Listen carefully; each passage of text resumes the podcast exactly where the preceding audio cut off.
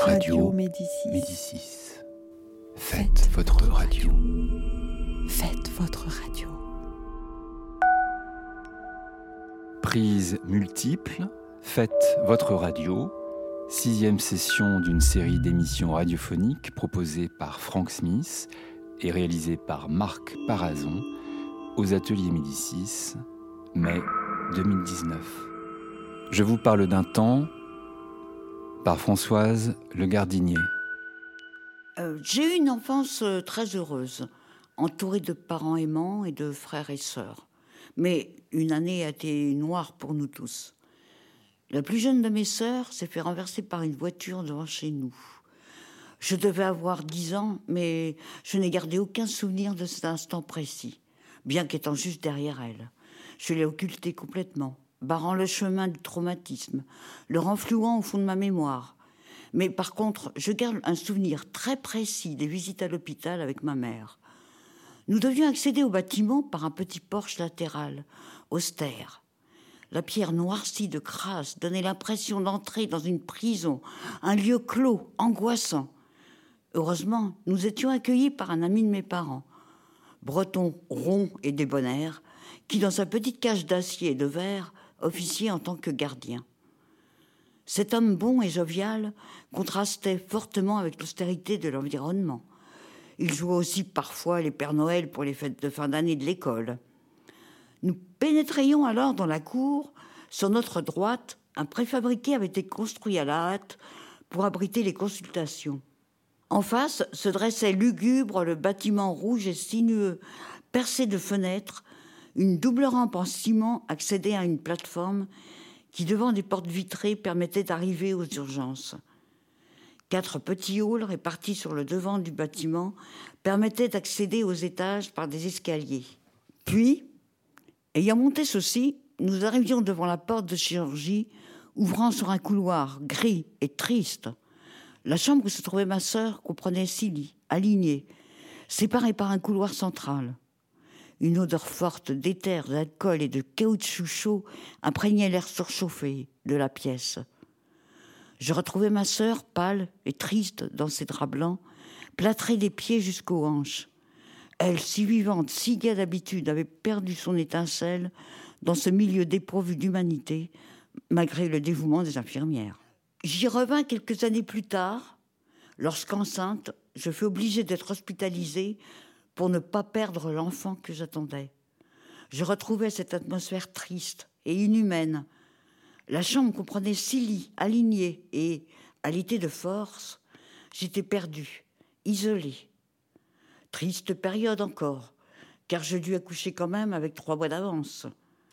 Comble d'ironie, c'est la fille même de Louis, le gardien de l'hôpital, infirmière de son état, qui m'assistait et m'apportait tout le réconfort dont j'avais besoin. On me montra l'enfant, puis on l'emporta au premier étage, dans une couveuse. Après bien des épreuves pour un nouveau-né, il fut sauvé. Il a 40 ans aujourd'hui, mais je n'oublierai jamais cette équipe de soignants.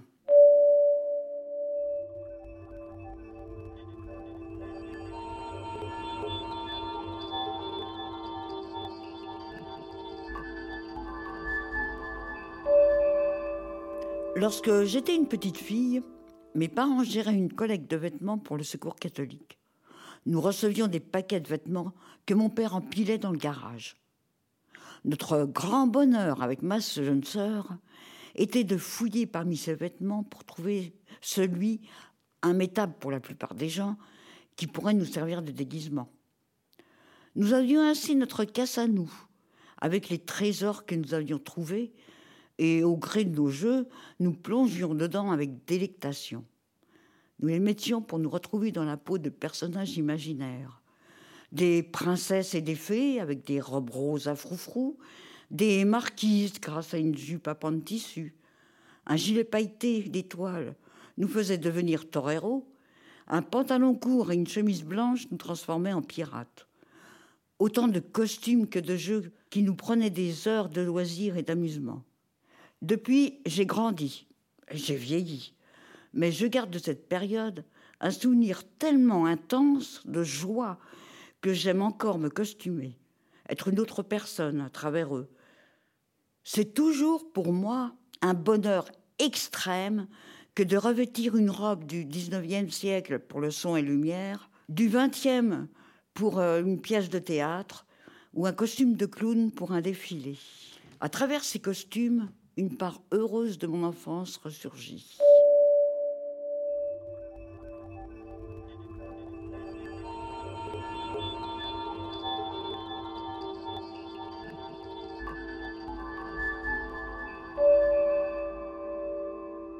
Lorsque mes enfants étaient plus jeunes, nous aimions chaque année aller à la fête de la brioche, qui se trouvait à deux pas de chez nous.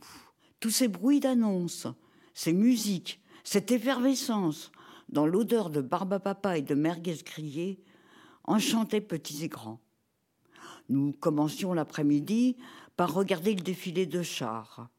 Les trois enfants serrés entre mon mari et moi n'en perdaient pas une miette. Puis j'emmenais les deux plus jeunes sur un manège d'auto, pendant que l'aîné s'essayait à la carabine avec son père, espérant gagner une peluche.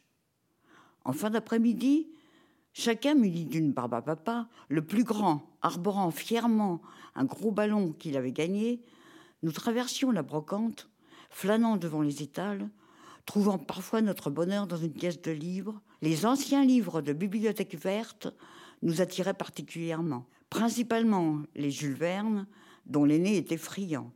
Puis, rebroussant chemin en flânant, nous nous attardions encore un peu devant les stands, l'un trouvant son bonheur dans une pêche à la ligne, l'autre devant un chamboule-tout.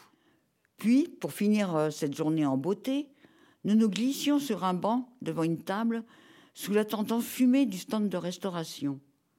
Chacun dégustait une assiette de saucisses frites dans une ambiance joyeuse et bruyante.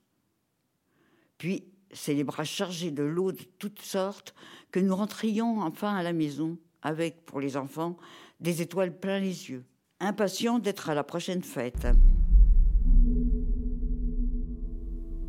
C'était Je vous parle d'un temps par Françoise Le Gardinier.